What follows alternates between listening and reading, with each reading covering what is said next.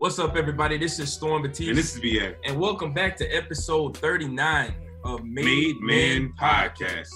Bringing you everything that we think every man should know, no matter if you're white, black. Skinny or fat? These are the facts. Facts. And everything that we think every man of the 21st century should know about savings, Investing, dating. everything else in between. Welcome back to another episode. How is uh how's everybody doing? I'm feeling, um, I ain't gonna lie to you, I ain't all the way here. Um, it's a lot going on in the world right now. So, you know, I'm using the podcast as kind of like an outlet, I guess. Um, Man, bro, yeah, it it's, it's just, um, you know, like it, it's it's a very different time. Like I, we've seen this before, but it feels a little bit different, and I don't even know how to describe it. But it just seems like, you know, it, it's just the veil has been pulled on America so many times. But I think that, you know, this time just seems like everybody's paying attention and we're seeing like the intricacies of how like, you know, like people really try to infiltrate our communities and make us seem worse than what we are. Sound like he got a lot to talk about, so we definitely gonna get into that. Before we do though, we do have two special guests on today. We really appreciate y'all coming on to the show. Can y'all just kind of introduce yourself, where you from, what you do, uh, just a little bit about yourself?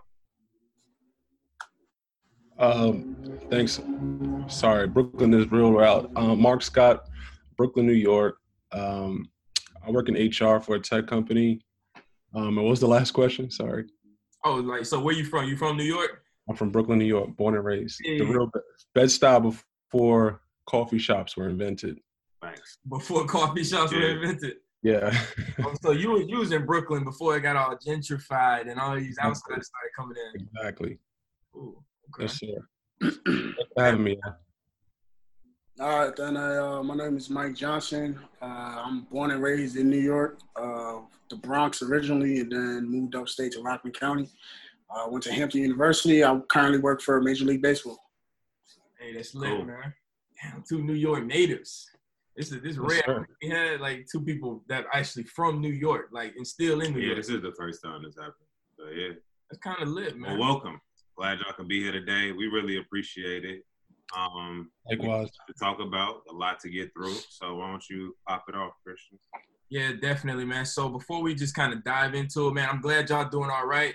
Uh, it's good to see that everybody okay. Look like I ain't got no haircuts either, so I feel a lot more comfortable now. It's real out here. Well, that we all on the same page right now. We all going through the struggle right now of being quarantined in the house. So, uh, that that's good to see that everybody's uh good there. I did try to get myself a haircut. I think Brian did too. So. Yeah, I did. I'm keeping, keeping my hat on because it ain't growing back either right now. Bless y'all. Bless y'all. man. It's hard out here. but anyway, we just want to start it off with some icebreakers right now. So what I've been doing lately is some polls on uh, Instagram just to get some people's uh, ideas or to see how people feel about certain situations. Most of them have to do with relationships because that is what we tend to talk about a lot. So what we're gonna do is we just gonna ask you a question based off the poll that we had, see what your answer is, why you chose that answer, and then give you what the majority of people chose. See if you like everybody else, or see if you know you're a little bit different. All right, bet. Uh, do you want to do yours first, or me do mine? I'll go through it first. Okay. So first poll is um they're best friends. So Shorty's best friends with their ex, but she says it's strictly platonic. Y'all going for it or no?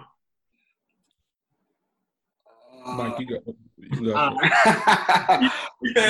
um, uh, I would say personally, uh, I'm not really a big fan of that, but at the same time, as a man, I'm not insecure where I'm gonna like you know get upset about that. You know, because I think like if that's my girl, I gotta trust her. Um, I knew what I was walking into prior. I feel like that would be something that she would tell me prior. So a um, if it's something that I would I want to embark upon along with her, I would like accept that. Uh, I'm not an insecure man myself, so it ain't gonna really bother me. I trust you if you tell me it's platonic, and I'll just leave it like that. Trusting guy, man. That's a, that's a good guy right there, man. Hey, look, man. I mean, it, it comes hands in hand. You know what I'm saying? Because I got girlfriends. They not my ex, but I got girls that like I consider like family. You know what I'm saying? So like, if a girl was to tell me like, "Oh, I don't like her," you can't be with her because I don't like her, then I'm gonna just look at you like, "All right, well, I knew her longer than I knew you, so you might not like this answer." You know what I'm saying? So that's the way I see it, at least. I'm a roll. I'm a, I'm I'm gonna plus one that one.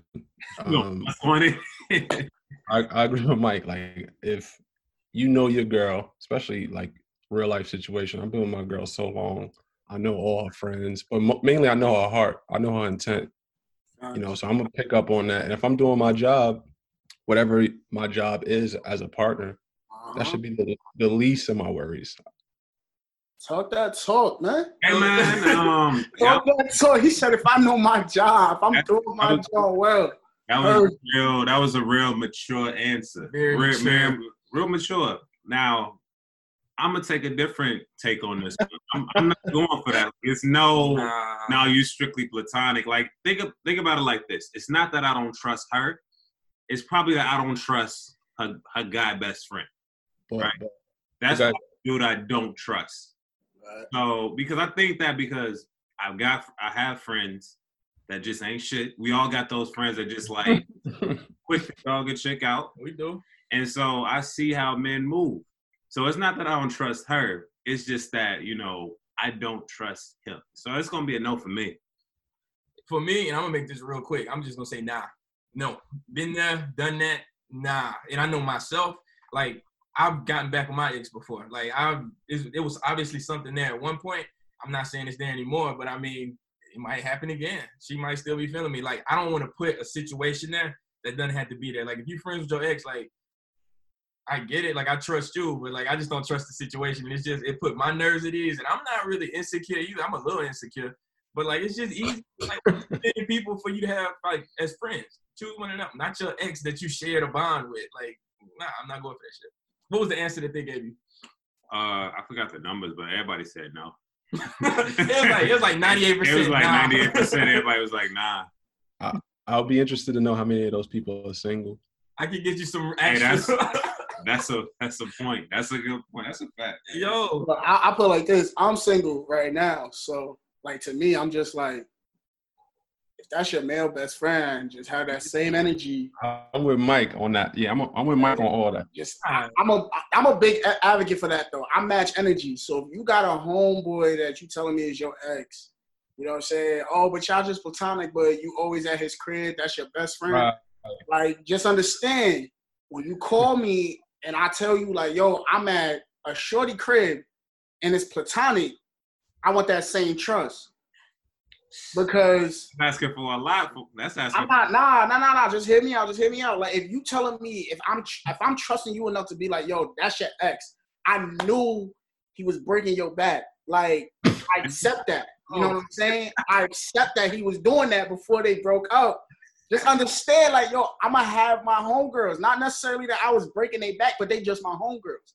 You know what I'm saying? Like, Oh, I don't, I don't want to hear like none of that. Like, yo, I don't want you hanging out with her because it's a woman. I don't trust. Like, have that same energy. I trust you to do you. Trust me to do me, and understand that I ain't gonna break the bond that we got. And I and I'll just leave it like that. you got it. all right. So the quote of the day that we have is, "You can't separate peace from freedom, because no one can be at peace unless he has freedom." Hmm. Yeah, that's that's heavy. Can you say that again? Yeah, for sure, for sure. So you can't separate peace from freedom because no one can be at peace unless he has freedom. I'm gonna let you talk on that one first, man. Yeah, appreciate it. Um, I think that's that's fitting for the times that we're in now. Um, even prior to like systematic oppression, just um, even if it's day to day, at your job, with your family, putting up boundaries, um, even thinking freely. I think I think peace and calm and you know a lot of us are like moving towards like what is peace, what is calm, you know, meditation and things of that nature. But until you're free, and it, it could be from anything, it could be from vices, it could be from the present, the omnipresent. Until you uh, get out of those shackles, there is no peace. I, I would, I would agree. That's a powerful message. I agree. Um, I'm, I'm gonna second that and a, um, go a little deeper with that one. Just in my opinion, at least, uh, you cannot, to me, be at peace with yourself if you feel that there's something holding you back. Um, whether that be when you say freedom, just not even making it about the situation just going on today, but whether that be with where you have your career aspirations, how you feel about things going forward in your life, I feel like you can't have peace until you free feel like you're free from whatever that's holding you back. Now bringing that to where we are in the climate that we're currently living in, uh, with everything going on in society, not just today, but the past 400 plus years, um, that's real deep. I feel that a um, with that being said, like this freedom thing, especially when it comes to African Americans, is is it's, it's, it's hitting its it's hitting its uh, pivotal point where a um I feel like things are really gonna start to make a change. Hopefully, because uh, that's the best thing you can do is just be hopeful for the future. And I'm gonna just leave it with that.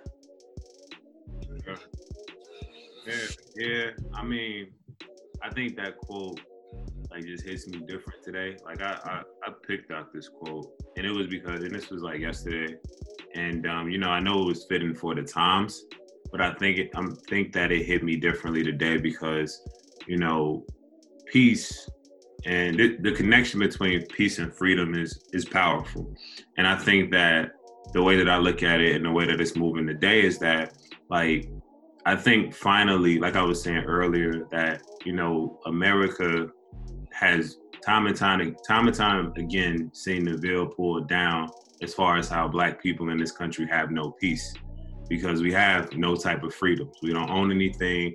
We have we don't have any economic type, uh, any economic power, any real, real social capital. And I think that is really just boiled over to today, like combination with the pandemic, just um, with the killings of black men, black women. Like I think it's just boiled over to today. Like people are sick and tired. Like a people can take so much, or a person, anybody can just take so much. Because at the end of the day, like if you're living in a way that just have, from day on a day to day basis, you're just surviving, you'll never have that peace.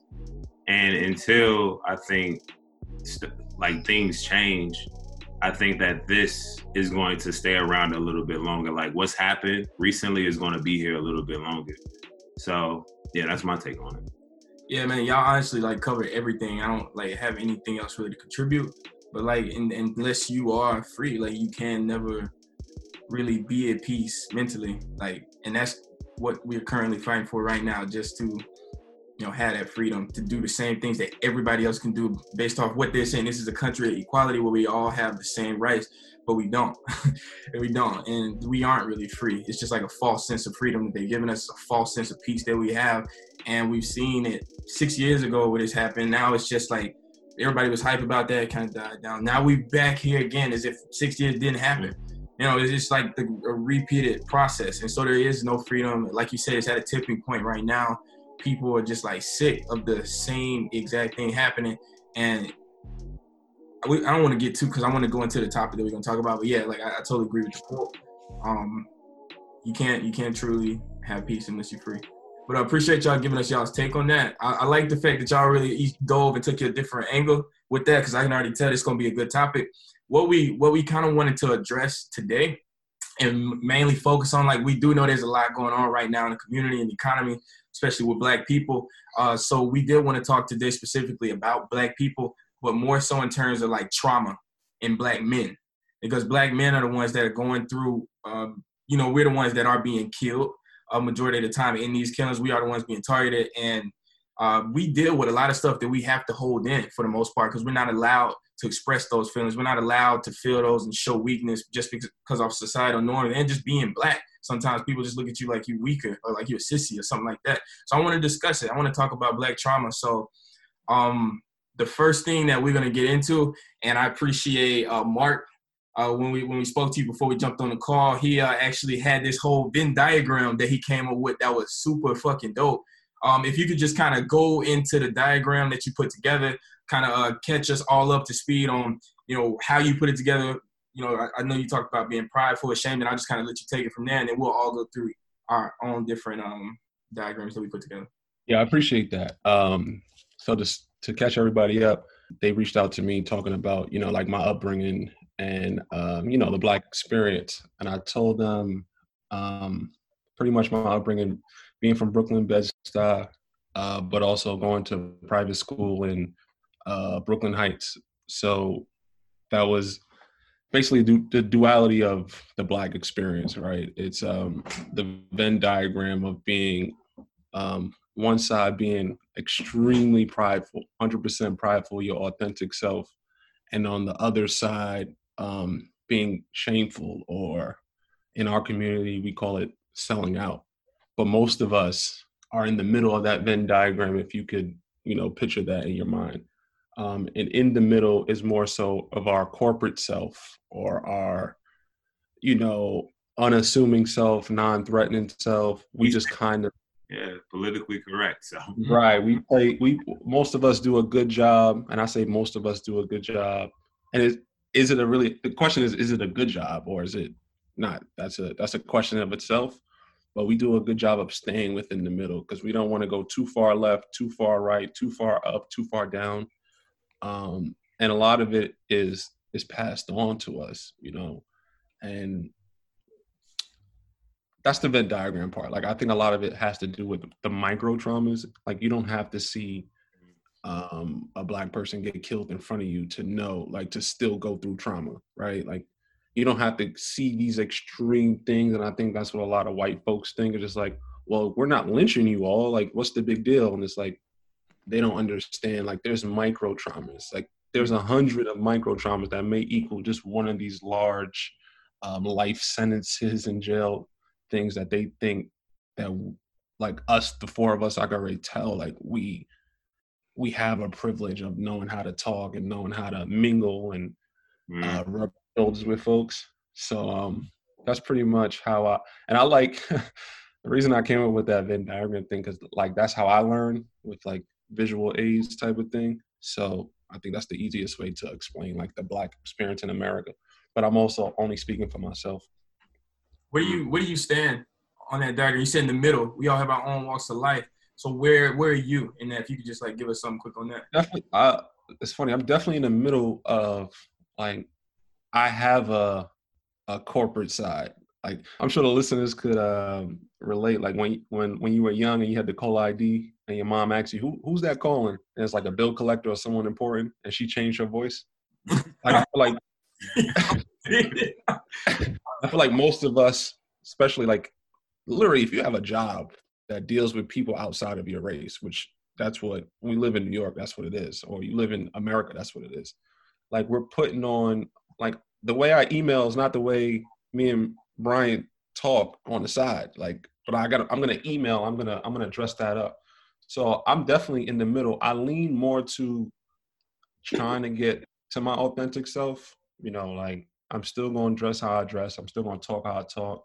Um, but I'm still, I'm still in this cage just like everyone else. Of, and I, I'm sorry, not everyone else, because I can't speak for everybody. But I'm in the cage that I think is acceptable, and I think I'm to be accepted, and I think I'm to uh, be non-threatening. You know, like we all have that. We could talk as tough as we want, but we're all trying to to be accepted outside of our race, you know. And I think true freedom and true authenticity is being who you are, hundred percent unfiltered and raw. Mm-hmm. Cool, man. So I'm more of a visual person, just like Mark. I didn't necessarily do like the two actual circles with the middle. I just like literally just broke my my little piece of paper up. Excuse me to uh, like kind of go off of that. Um, similar to you, Mark. I based it off of like how I am as a person versus how I am when I'm at the office. Um, just like you guys said, I'm pretty sure everybody does who is a, a person of color, not just black, but just because we're all black here, I feel like we do it. Um, where it's not something along the lines of like you reiterated, Mark, you have to put on as a uh, I would say like the white voice. Um, Code switching. Huh? Code switching. That's the great way to look at it. Uh, growing up, my dad will always say, "Mike, when you're whenever you're in a situation, think of it like those old televisions that uh, was always at your grandma's house, where you didn't have a remote, but you actually had to walk up and actually turn the channel."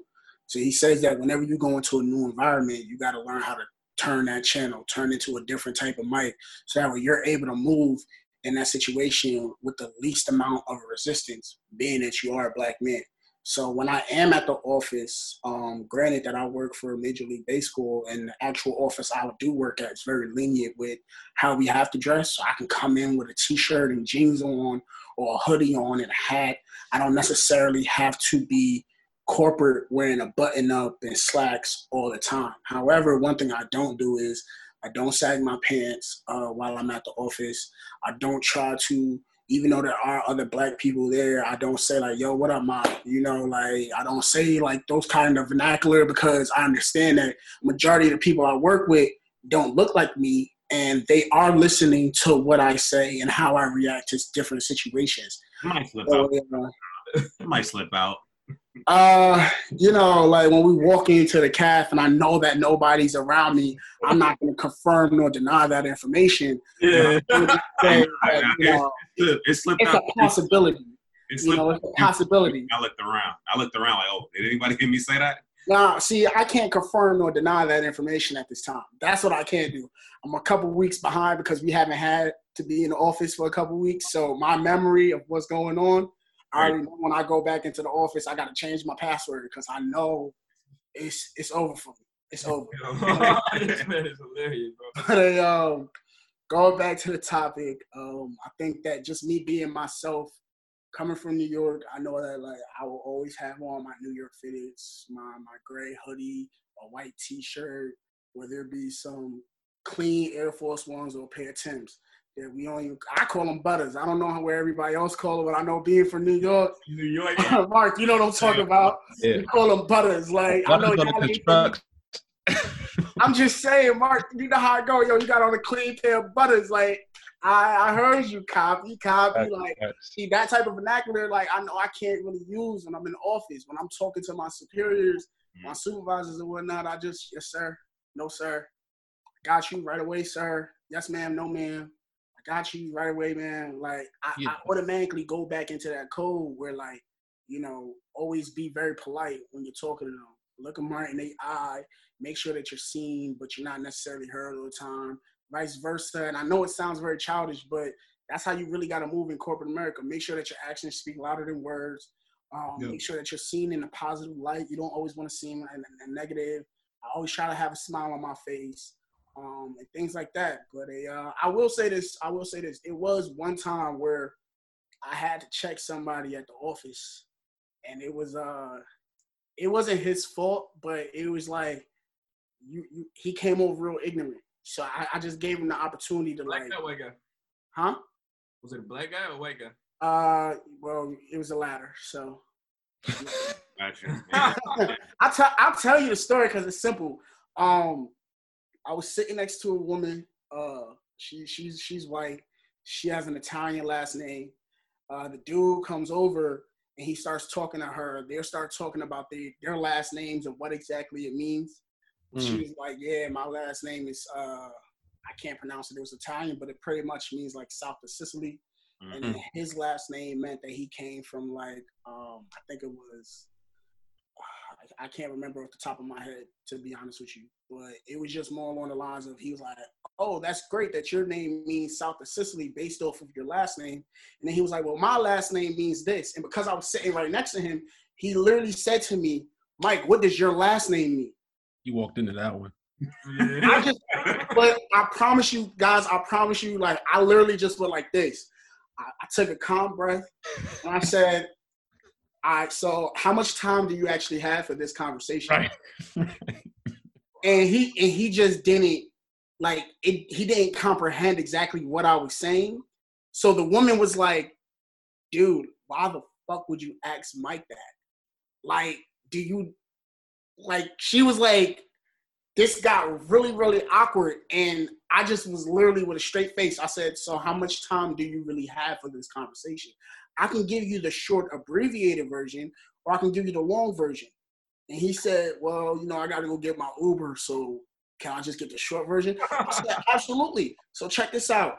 Uh, people that were probably around your skin complexion came to Africa, us, took us, brought us across the sea called the uh, Mid-Slave Trans Union. And as soon as they did that, they took our names, took everything that we had, took our family away from each other, stripped us of everything that we had, beat us to death so that way we were mentally weak but physically strong, and then along the lines of separated us so that way we couldn't do anything, and gave us their last name based off of how we were owned by that exact pro- uh, as we were seen as property.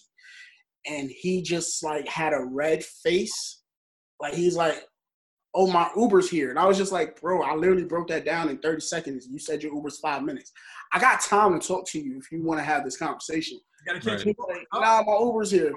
And then the girl who was sitting next to me, she just said, I'm so sorry. I was like, listen, it's it's ignorance. It's not ignorance to the point where you're trying to be ignorant, but it's ignorance to the point that your privilege never made you think about asking that question prior to you asking it. Mhm. But I had to remember that when in that middle gap, talking about you having to be corporate America, I can't just literally go off and start spazzing on him saying like, yo, why, why would you ask me that question, making a scene? I just simply said, let me educate this dude real quick, but in a nice, elegant way where I can get my point across very sternly so that way he don't ask a dumb question like that again to somebody else who may or may not react the same way Mhm. as well. So a um that that that little story going back to the Venn diagram, it it, it, keeps me in that in that in that that's how I, I come about it. Like I gotta remember that yes, I am I am a black man. Everything I do is seen as a threat, no matter what it is. I could be going to Starbucks to get me a coffee, and it led to brothers being arrested in Philadelphia. I could be doing the most simplest stuff and could be seen as is as a threat. Um, just recently with Ahmaud Arbery, he's just jogging down to get a workout and he's seen as a threat for some reason. You know, like it's ridiculous how just because based off of the color of my skin, no matter what I do, I'm seen as a threat. Um, so my middle walk of life is to just like try to be in a situation with the least amount of resistance while still understanding that at the end of the day, Mike, you are a black man. I will go and help anybody who's black if I know them, even if I don't know them, when I'm when I'm in the middle of the street, I say this all the time. I got food, or I'm near McDonald's or anything, and I see a homeless man. Yo, what you want? I go buy it for you. Mm. I go buy you the food when I can. I ain't gonna say I do it for every homeless man. Depends on where my funds is at at the time, but it is. I mean, I got responsibilities as a man, so that's just something that uh, that's my walk of life.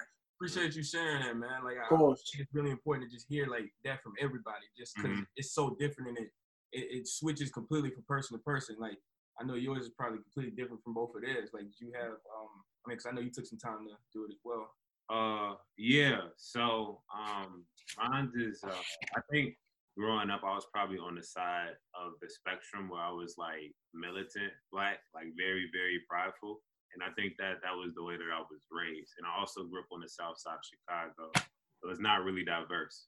So like I'm just around black people 24 seven, and my parents uh, made a point to make sure like I knew who I was and where I came from. So like all the documentaries, every doc- MLK holiday, like I couldn't watch TV. Black history, I couldn't watch TV unless it was related to something about Black history. Black History Month. Like I'm going to church. Like we have a Black History service. Like you know, they made a point to make sure I understood like what my lineage was and how I should like be prideful about it.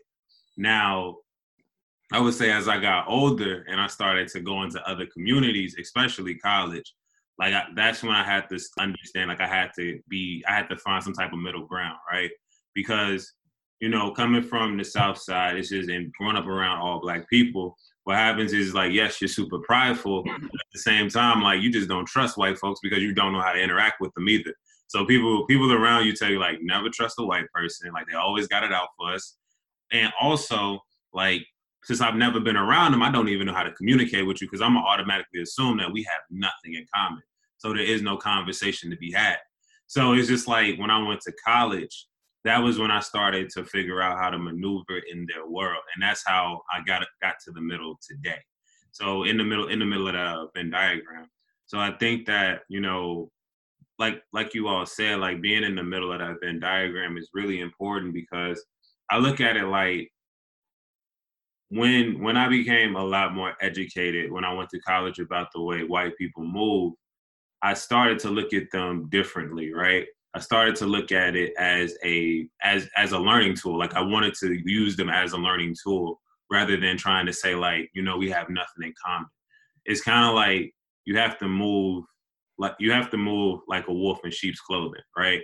So really just trying to understand like how they don't how much they don't know and what I don't know about about them, but also understanding the way that, you know, they live, like the way their family uses money, the way that they look at money, period. Like just the systems that they have in place that ensure like they're good and they're set up for life. And in doing that and asking them these questions, I think that's how I got closer to the middle. Uh, to the middle. So I would like, I oftentimes I mock them with their mannerisms, like as far as saying awesome. Like I never said awesome until I got into the real world. You're crushing it. Like awesome, like bro, it, it don't even sound right coming out my mouth straight up. And like like like little shit like that, like really like talking about. I even had to like start learning the things that they do, like as far as like watching the Netflix shows, like you know what is it, Thirty Day Fiance. Hate it, but you know like this is a talk, ninety day, whatever, whatever. But uh, also just understanding like these are the things that you kind of have to assimilate to in order to be a part of that conversation. So then it's like this internal battle as far as like, am I selling out right now because I'm trying to fit in with them? But you remember that you know you're doing this because you need you need you you don't need them, but you want to use them as a tool to really just educate yourself as far as like how do you create you know a foundation a solid foundation for yourself? How do you create wealth for future generations? Because i look at every job that i've had as more of a learning experience rather than just a job right? So meaning that everybody has everybody around me i work i work with mostly white people like since i've started working but all of them have some type of privilege that you can learn from like whether if it's not them, it's probably a family member that you can talk to or somebody else that does something really, really interesting that you can learn from. So that middle is really like the way that I gain trust from within that community, right? So really like like I said, mimicking their mannerisms, like being interested in the things that um, they're also interested in, but also understanding that you know I'm basically trying to learn these things so I can create resources for my people so I can be back on that other side of the Venn diagram to where it's like I can be happily militant, I can be financially independent, I can do whatever I want to do, right? So it's just like maneuvering corporate America, but always keeping in mind that, you know, the ultimate goal is like to be Robin Hood for the most part. So yeah, that's how I kind of look at it. And that's why I think it's always safer to, you know, always stay in the middle. Because I can never be ashamed. I can never be on that ashamed spectrum, even though I had that I had a mini crisis when I first started working. I'm like, I'm doing things and saying things that I usually don't say on a regular. Am I selling out? But I think that I've been able to learn how to be in the middle and also like stay a little bit more on that um super super prideful super militant side like always keeping that in the back of my mind cool man That's awesome. you, uh, I, I got a little mad sorry i got a little mad when you said it Yeah. so mine is very different, I guess, from everybody else's just because I grew up kind of in a multicultural household. Um, I did have that moment like Bryant where I felt like kind of like a sellout, and I'll just tell y'all about it real quick. So where I, I feel like I've been on this Venn diagram is kind of in the middle part, but also like on the ashamed part as well, which it sucks to say, but like that's kind of like been my walk of life just because I did grow up, you know, uh, with a white father. I did grow with white siblings. I did go to uh, all white school. I was one of six black people in my white school, all the way from elementary school to the end of middle school. It was nothing but white and just those few black people.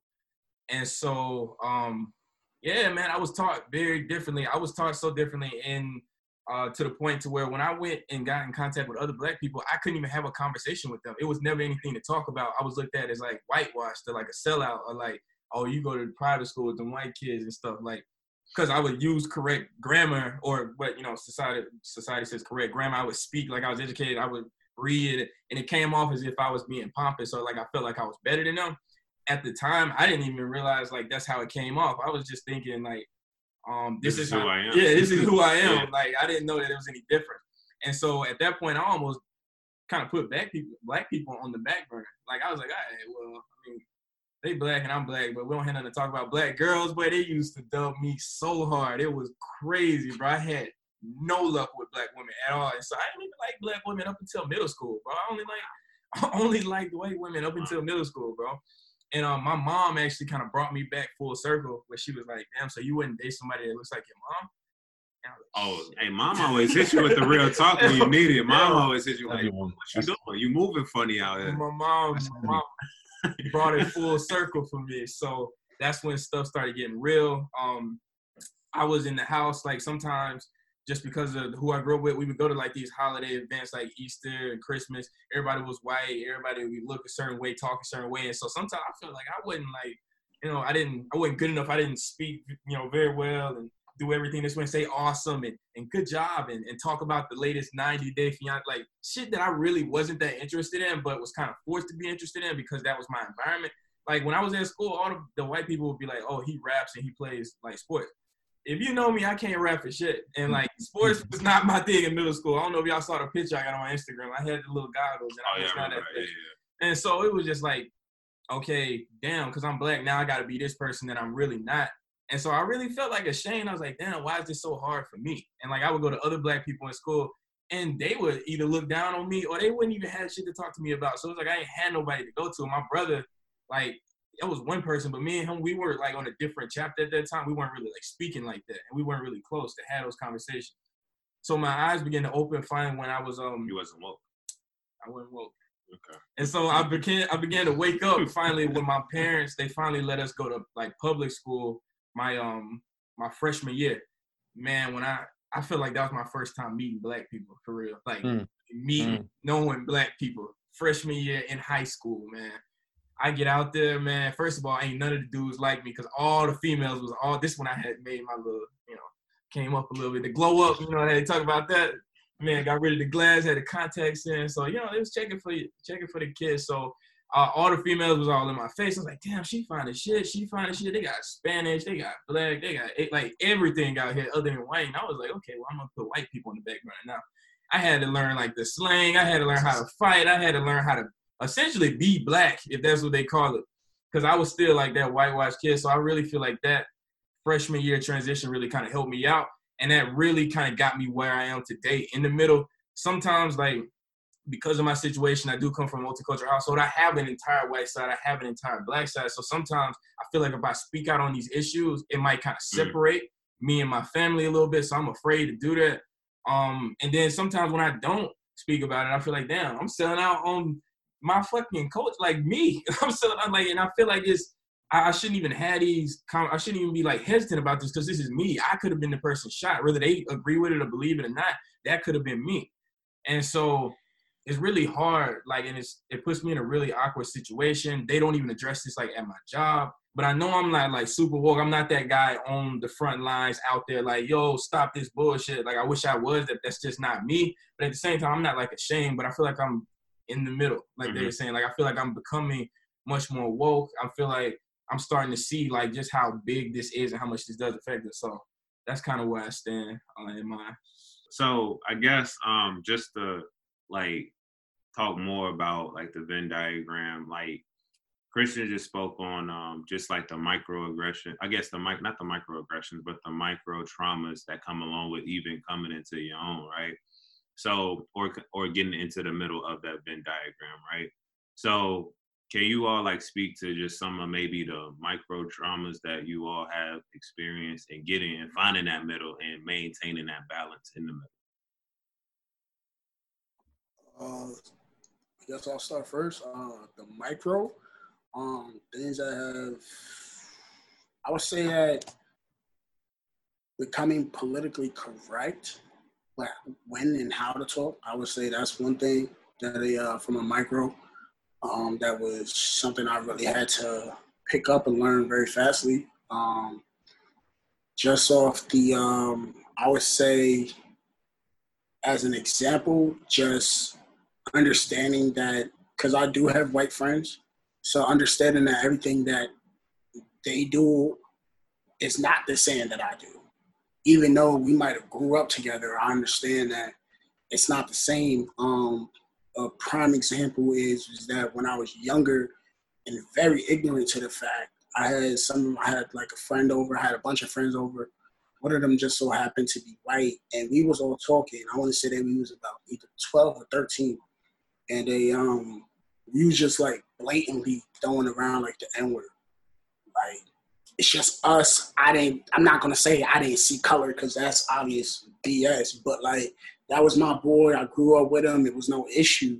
And my dad overheard him saying the N word, referring to like me, and I was joking about it. Like I didn't think nothing of it. And then they um once everybody left, he like really sat me down and like reprimanded me about that because he was like, you don't ever. And honestly, I'm giving you like the summed up version because if you uh yeah, so we just going I just had like a little flashback, so I apologize. Shakes. Huh? You start shaking over there, huh? Yeah. you see the flashback, like you just see me just like uh uh but um yeah, like he uh he reprimanded me about that.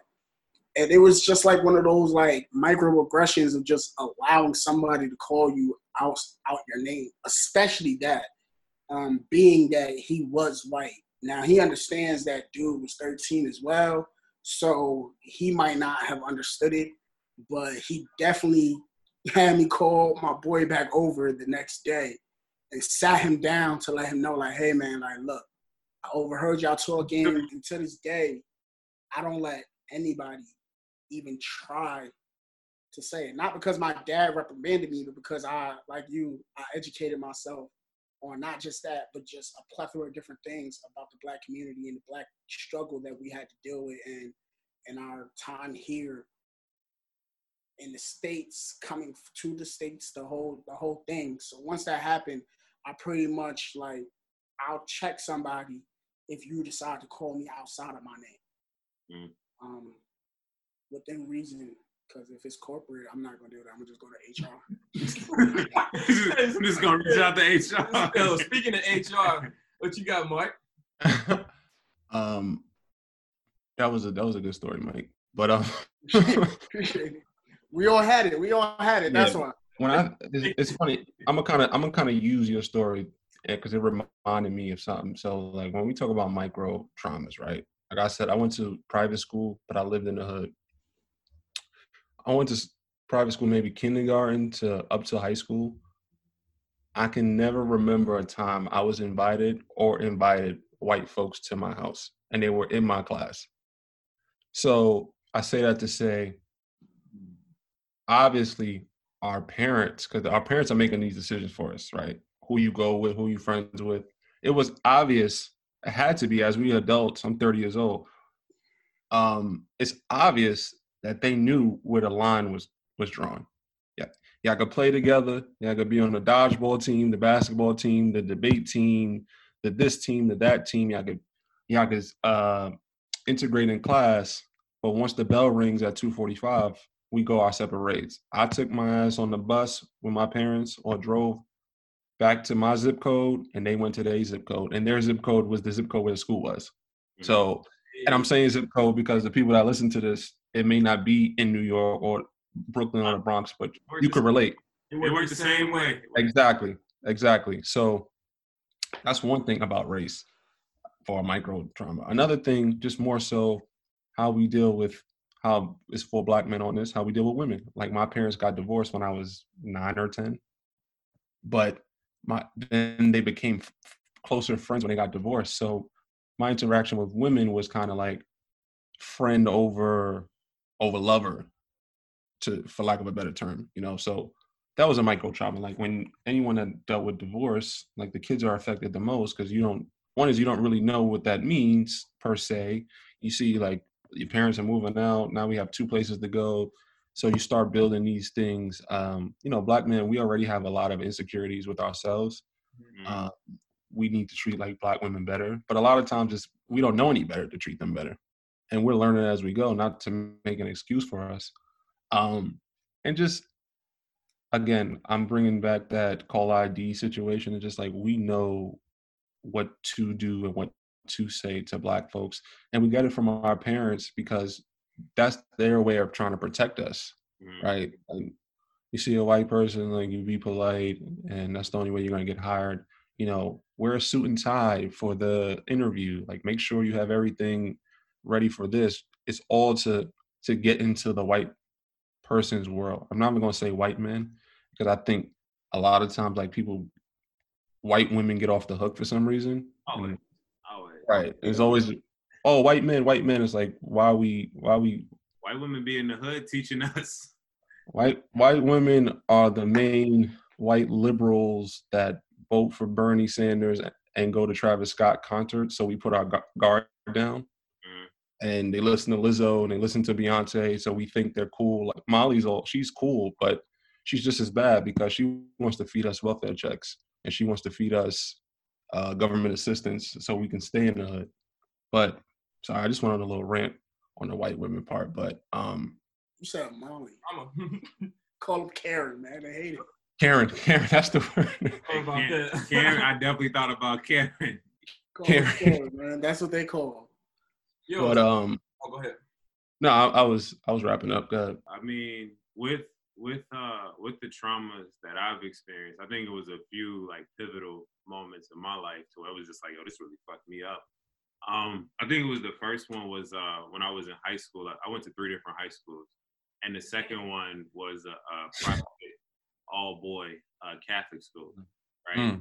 and um, it was this was like this was actually my first time that I was actually in a white person's world because Mhm. it, it was a bunch of white white boys basically white men most of the majority of the teachers were white men and I think that being an athlete as well like I think that was the first kind of trauma because it's just like they'll say it blatantly like you know you're fast because you're black right or how you Mhm. how you able like they'll blatantly like tell me that while I'm in football practice I can attest. and I think that one of the like moments that like kind of like broke, like almost, I'm not saying it, I can never say it broke me, but it almost broke me. Was it was a it was a day we were all in practice, and at that point in time in high school, I didn't really care about a lot, but I just cared about football, right? Right. Loved going to football practice. But it was just one day that one of the other players, and this was another black player, but he was like the he was the token one, right? I was not. Like the coaches hated me because I was I was always talking shit. I never came to practice on time. Like I, I just I, I was there, but I wasn't there. And um, the token black kid had um, he left his shoulder pads at home or some shit like that, right? so the white coach was like, Brian, come here. I was like, all right, what up? He was like, take your shoulder pads off and give it to him. I was like, huh? he was like, take your shoulder pads off and give it to him. I was like, why? He was like, because like he left his shoulder pads off. I was like, what that what's that got to do with me? Right. So that was one of the moments where I was just like, I could take my shoulder pads off right now and have my pride broken, or I can like just walk out of practice. And so I did the latter, I just walked out of practice because I was just like, you're not about to like that's not you're you're trying to break me down because you wouldn't do that to anybody else.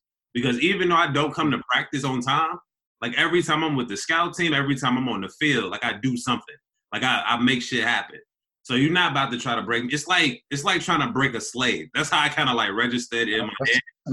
When I thought when you said that about the shoulder pads, that's the first thing I said. That's some plantation type Yeah, stuff, right? It's just like why me? Why did you pick me out of everybody?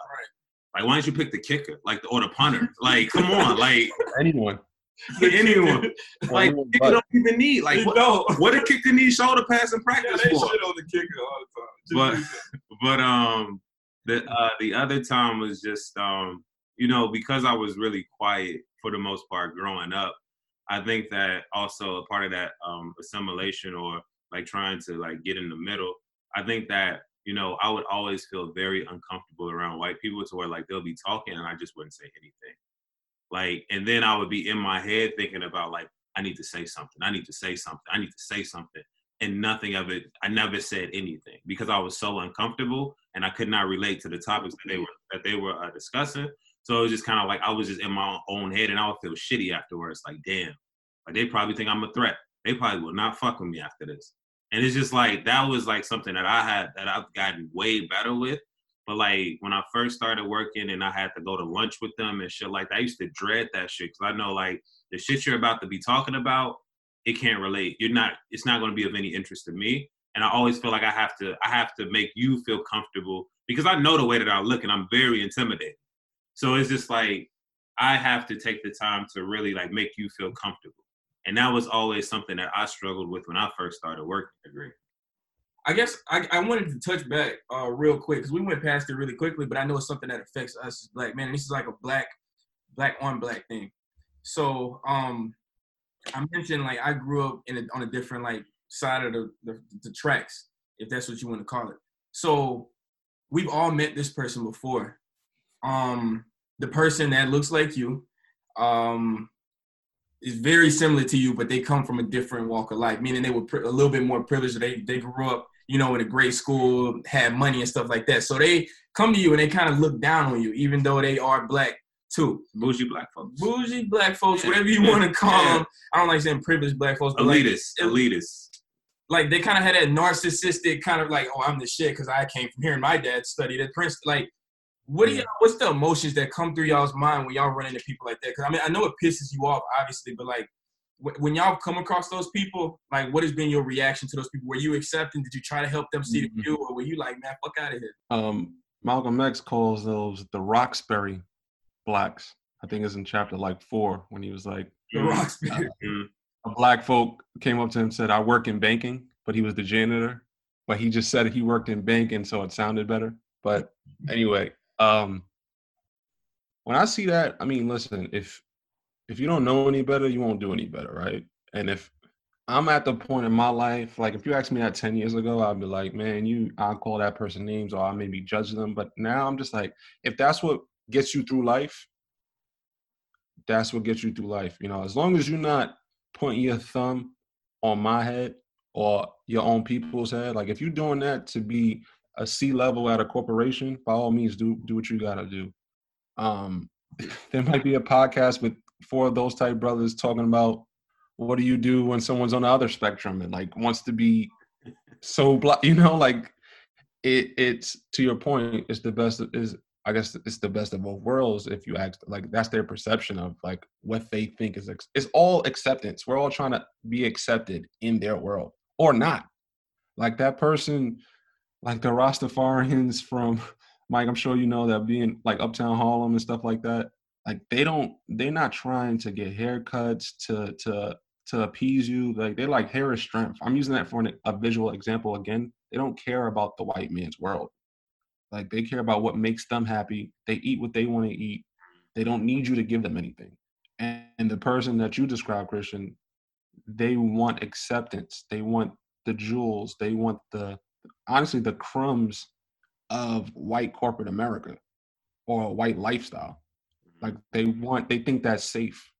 And for most of us that's been in that world, you know it's never safe because as soon as you're not valuable to them, they're gonna turn they're gonna turn on you. And that's what we see in it in the world. It's like um like when um like an athlete speaks out. We love the athlete when they when they jumping and dunking and scoring touchdowns, but as soon as they say something that's against the the grain, they turn on you. Um so I would just tell that person like I'm not mad at them, like that's what they want to do. And if me and that I'm all about sitting down and hearing your perspective. Like me and that person sat down because I've I've met folks like that. They just like I don't want no smoke with the pro black type side. Like I'm willing, hey, right. I'm willing to listen to you, and I'm gonna just tell you my opinion. Like where I'm from, if I maybe if I was born in Park Slope, it'd be a different story. If I was born in the Upper East Side, it'd be a different story. But I wasn't. No, Parks. Mike, it's on you. Parks. Right. God. Um, I went to Hampton University, which is uh, HBCU, historically black college or university for some of the viewers who may not know. Hopefully they do. If they don't, just give you some education. Um, there were or there are people like that at Hampton. I've met them. Um, Yeah. and it's similar to what Mark said, like what you did or who you was, it didn't really bother me. Cause at the end of the day, whether you tell me, oh yeah, I'm from here, my parents did this, because when you're in college, there's no way you're gonna tell me that you're doing all this. Cause we're 18, 19 at the time when I met them. So I'm kind of like, bro, you just graduated high school. If you was doing all this, you probably wouldn't be in college to begin with Mhm. parents are doing this, but it is Right. what it is. Um, I just like, I just, all right, cool. That's how I did it. Like, yeah, like, because I, I don't. I have a very like nonchalant, don't really give like a fuck like type of attitude. I, I treat people how they treat me. I if you tell me like, yo, you're doing this, you're doing that, all right, that's all fine and dandy. But when you come and have a conversation with me, how are you how are you treating me? You know what I'm saying? Like if you want to act a certain way because that's how you were, by all means, bro. I'm gonna treat you just like a regular person. I'm not gonna badmouth you right to your face. I'm not going to do it behind your back. Like if I got an issue with you, I'll tell you exactly to your face how I feel. Um, maybe that's just me being from uptown because that's how we do get down. Uh, we we will say what we gotta say right to your mid. And frustration, a lot of frustration. Oh, me? Yeah. Uh, I wouldn't go that far. I, I think that I think that like I would say the same thing because back in the day, because of the way that I was raised, I would be quick to try to call somebody. Well, not try to call somebody, but to call somebody a coon or Uncle Tom if I feel like you're selling out. But at the end of the day, I think that you know it's your chosen way of life. Like it's not really affecting me. Like if you come at me wrong, I'm definitely gonna I'm definitely gonna check you. But you if, if, they come at you wrong, you're gonna treat them just like you would anybody else who came yeah. at you wrong. Exactly, exactly. So well, it's just like at the end of the day, like you can't be, and also you still are black. I don't care. Like I still care about your well being. Like, are you living a fruitful life? Are you doing things that make you happy? All right, bet. It ain't got. I ain't got to live your life. All right. So I think that that's just the way I look at it. Like, I'm not gonna treat you any differently because you want to be a be white. Like that ain't that ain't got nothing to do with me. Yeah, I totally agree. I was just curious to know that, man. Like from from different walks of life. The reason I asked that for obvious reasons, you know, I, I kind of was that guy. I was that guy that was kind of coming up, and I didn't realize that's how I came up. Thank you for sharing that, Mark and Mike. Um, so we got just a few questions for y'all. We just gonna wrap up from there, all right? All right. So the first one is, and we're gonna send this to you first, Mark. So um, with all the events that's going on today, I think that since this is just a repeat of what happened six years ago, like what's the first emotion you feel um, when you hear a black man has been shot? Um, first off, you know, like rest in peace to George Floyd and all the rest of it, the brothers and sisters. Um, it's just uh, for me. I'm gonna give you a longer answer. Sorry.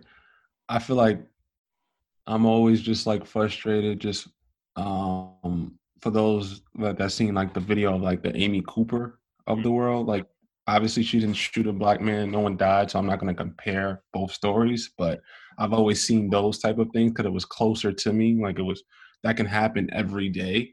Um, when a black person gets shot, it's kind of like um, just like a a bad movie every every time you hear it. You know, just like when are we? No matter what we do, uh, we take two steps forward, we take ten steps back. You know, um, it's just sad. Like this is this is probably the saddest I've been. I'm not sure. Maybe it was like a mixture of like the coronavirus being on lockdown, but this this this one's been the, the saddest slash angriest I've been to the point of like I'm just calling out white folks I see a lot of social media posts and like we need to do better, we need to do better, but they haven't done anything for us. You know, like I have a, and I'm not gonna get into like the political aspect of, aspect of this. I don't vote, so I, you know, one of those things like if you don't vote, you can't speak on it. I would just say, um, for white folks, if you're listening or not, like if you say you're my ally, when I'm not in the room, you need to be my ally. Mm-hmm. Like it's easy for you to say you my ally because you have four black friends, or you listen to this, or you watch LeBron James play.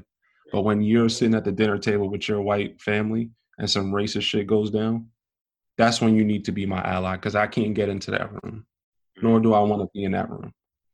So like sadness and a little bit of a lot of frustration, especially now versus. Oh yeah, yeah. It's it's this shit changed me. Like all the other one, I'm not saying the other ones didn't change me. I remember I'm from New York, Mike. I, I know you remember I'm a Amadou Diallo got shot 41 times. I remember my dad on the phone with his coworkers, like damn near crying about that shit. You know, this is in like 99, 2000. Yeah, but I'm at the point now where it's just like one is really strive for my purpose, and that's getting off the plantation, which is white corporate America. And two is holding people accountable. It's just like if you want to borrow five dollars and I say I got you next week, next week I should have it, or have an excuse why I don't have it. You know, same thing with allyship. You say you down for me, you got to be down for me when it's inconvenient for you. You feel me? To answer that question, I am not sad at all. I'm very frustrated and I'm very angry that this keeps happening and we keep saying that we're going to change and nothing changes. And I'm just getting to the point where I'm like, yo, you've done this peaceful protesting. Um, this isn't working. And I'm, I'm, I'm getting to the point where I'm just like, the justice system was never made for us. So we have to take justice into our own hands. Um, and I know that sounds very, very like to the to the right with how things are going, but just seeing my brothers and my sisters killed, and then the worst that happens is that they're put on administrative leave, which for people who don't or may not know, you're still paid for that. They just tell you, don't come to work. That's it. Mm-hmm. So uh, I'm very, very frustrated with uh, everything that's going on, and I think that you know the best solution is going to be that we start to take these situations into our own hands for us to resolve ourselves. Yeah, I I agree. I agree. I think that um, you know, the the the shit hurts, and like Mark, like this one, like I don't. It's probably because of the pandemic. So I think that right now, what's happening is with me. I think that you know, it's actually like it continues to, in some sort of way motivate me. Like Mark, you like Mark, you said to get off that plantation but also just to create for um, for my people essentially. Like um, I think that it's also like good to talk about it because I usually don't talk about these things. Like I usually keep it bottled up, which is why like I'm usually angry anytime I hear any see any of these headlines. But you know, my therapist like really like forces it forces me to talk about it, which I appreciate because she'll be like, she even told me like last week, she's like, when something like this happens, like you usually don't have a lot to say. So that means you have uh, you you want to speak on this, but you don't know what to say, or like you're just bottling up your emotion. So I think that um, you know, like this one hit me. These few these few deaths have hit me a little bit harder, but it, I also just use it as motivation to continue to create resources for my people. Like I got a lot of stuff that I want to do, and it's for my family, but it benefits all of us. So yeah, it's just something that you know it, you use it. It makes you sad, but you also have to turn that sadness into or that anger into like motivation. Like it has to fuel the fire. Yeah, and I'll, I'll make mine really quick. Um, it's um like like you said, it's a combination of sad and frustration. Um, it's just like it happened, and now it's happening again. And now I feel like for some reason this time was just more real. Like for me, this is when I really like felt it uh, this this last death was just like it really hit me. And then because like once you uh, saw this one, you y'all, y'all know how the pigeonhole is on Instagram. Once you get in there, you see one video links to another. I'm starting to see all these other killings and shootings and stuff that I didn't even know existed. And so it's just like it's almost like anger. And what it's leading me to is I want to answer to fix the problem. You know, when you want to fix a problem, you need an answer. You look for the solution. Nobody has that answer or that solution right now. I just hear a bunch of different stuff coming from a bunch of different people. Mm-hmm. Some people say want to protest. Some people say want to shoot. Some people say, you know, uh, you know, just pray or whatever you want to do. Like I'm looking for the, the right answer or the answer that we all can move on all together. And I just I can't find that. And so it's just frustrating to just see the same things over and over and over and people not understand. What's up? Yeah, so I guess. Oh, hold on, hold on, Brian. Uh, when we get off this, can you uh send me that site? You know, your therapist.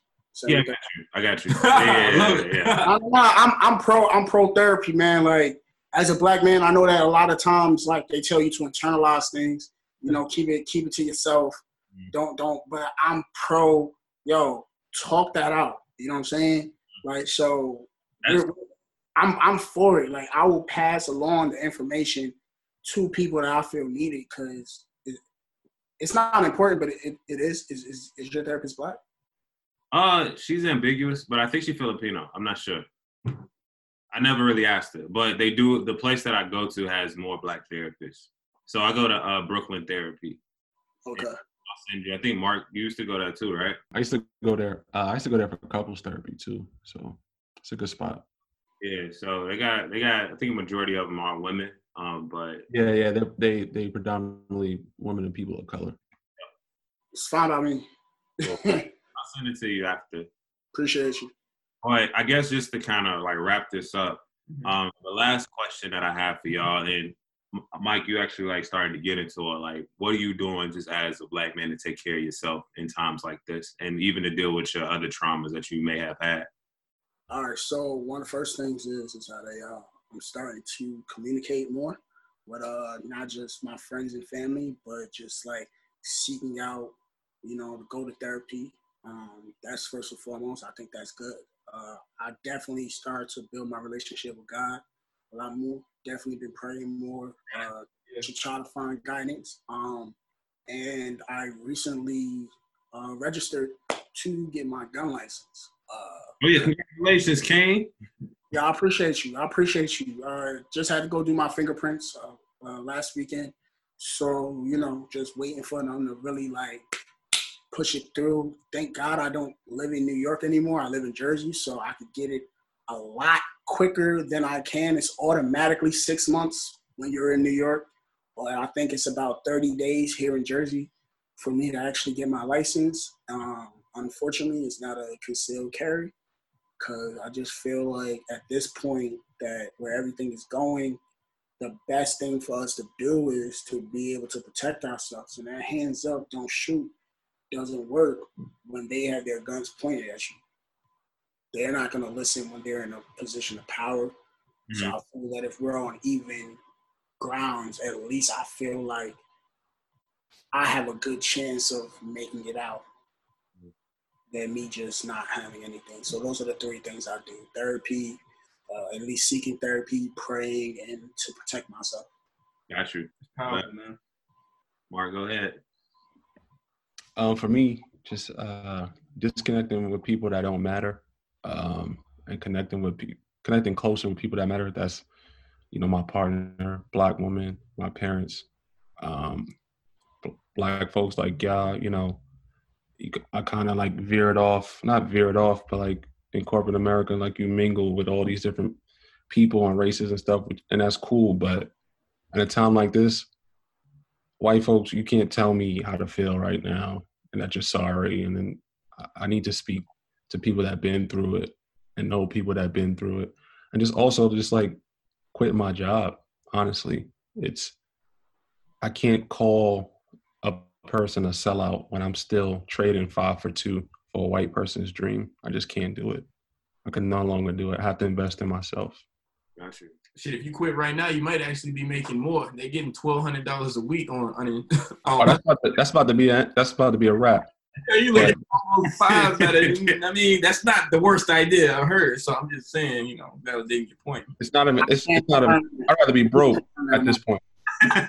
Um, I guess as well. Um, I guess kind of the opposite of what you said a little bit, Mark. Like, I will be okay. Like, if, if some of my um my white counterparts would just be like, at least show that they see, even if they can't necessarily relate to me or do anything uh, to help me, that would help. Especially if my family would just say, you know, we're really sorry about how everything's going on. I like just want you to know where we we stand with you, and like I'm sorry to hear about that. Like, I don't expect them to have the right answer. Like, Mhm. I don't expect them to know what to say. I do expect them to not pretend that this is not happening or to pretend like this does not exist. Like, so anything will help.